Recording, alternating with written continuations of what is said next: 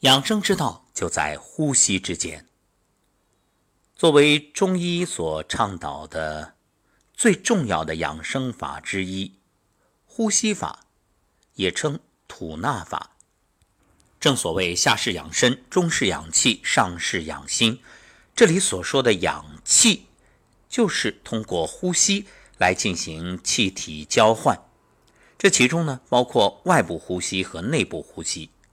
外部呼吸啊，是指在肺内进行的外界空气与血液的气体交换，也称肺呼吸。说到这儿，我们要向谁来学习这种呼吸法呢？新生婴儿。婴儿是最会呼吸的，他在出生的时候本能的就憋了一口气，所以一落地必定大哭，要把这口浊气给哭出来。所以你看，有的婴儿出生他不哭不闹，这护士一定要把他拍一拍、打一打，让他哭出来才好。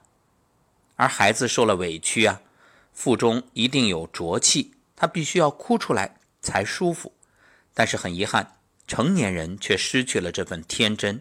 成年人总认为哭是一种耻辱或者是羞耻，所以呢，都忍着。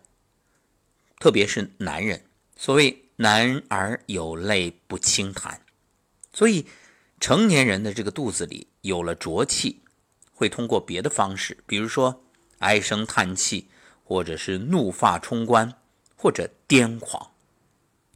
因此，养生要向孩子学，你大哭一场，把胸中的浊气给哭出来，啊，长出一口气，这胸中也不发闷了，感觉痛快。所以你看，佛家也好，道家也好，乃至于国外的各种宗教，所谓的这种诵经啊、念诵啊，其中有一个重要的功能，就是把浊气给呼出来，进行气体交换。正所谓吐故而纳新，这样在一呼一吸之间，身体。就完成了一个气体交换、能量交换的过程。那么现代人会不会呼吸呢？也许你会说，呼吸谁不会？可问题是，现代人一切都变得快了。你看，吃饭快，走路快，连呼吸都快。人们什么时候呼吸快啊？紧张的时候，紧张的时候，你的心就难以平，气就难以和。于是，这呼吸加快，那意味着心跳加快，新陈代谢加快，那这生命的进程也加快，于是寿命短了。所以，古人所重视的这种呼吸吐纳，它对于养生来说非常重要。那今天我们就来学学如何通过腹式呼吸获得充足的能量。腹式呼吸啊。来，各位，你摸一摸你的横膈膜。横膈膜在哪儿呢？它就是胸腔和腹腔之间的分隔。通俗来说，它是在心脏和双侧肺脏的下面。你先找到心，哎，在这下边。然后呢，在肝脏、脾脏和胃的上方。各位如果不好找，你百度搜索一张人体解剖图，然后对照着找一找。它就像一个大圆盘平放在身体内部，将胸腔和腹腔给隔开，所以叫横膈膜。而它会随着呼吸运动进行上下运动。腹式呼吸的意义啊，就是让横膈膜上下移动。吸气时，横膈膜下降，把脏器挤到下方，所以这个时候肚子会膨胀。然后呢，呼气，也就是吐气的时候。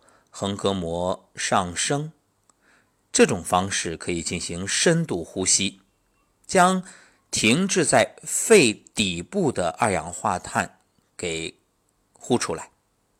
那就意味着你呼出更多的二氧化碳，才能吸进更多的新鲜的空气啊。正常的胸式呼吸呢，一般是十到十五秒，大约能吸入五百毫升的空气。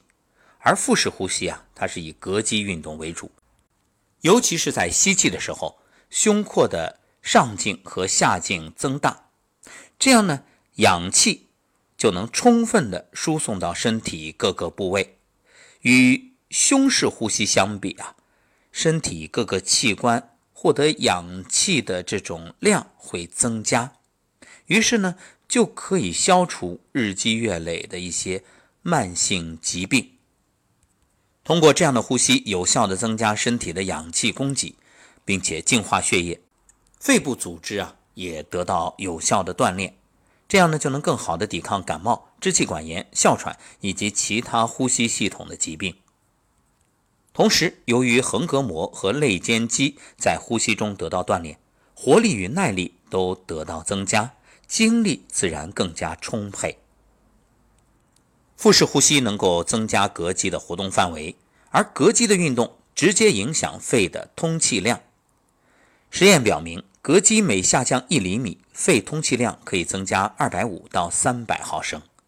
所以各位，你从现在开始，坚持每天花那么十分钟左右来进行腹式呼吸，那半年的时间啊，这膈肌的活动范围就可以增加那么几厘米之多。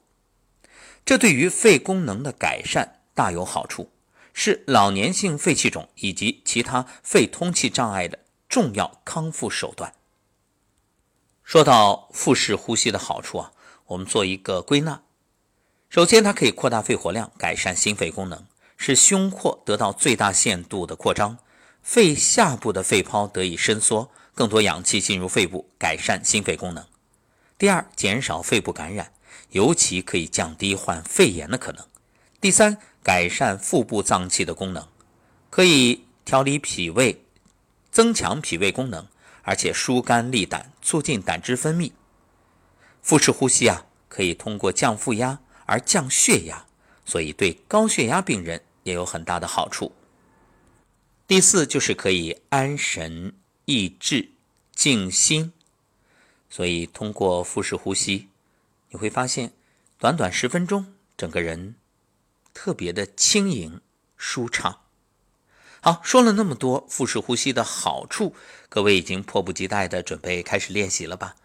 那我们在下一讲就来说说腹式呼吸如何练习。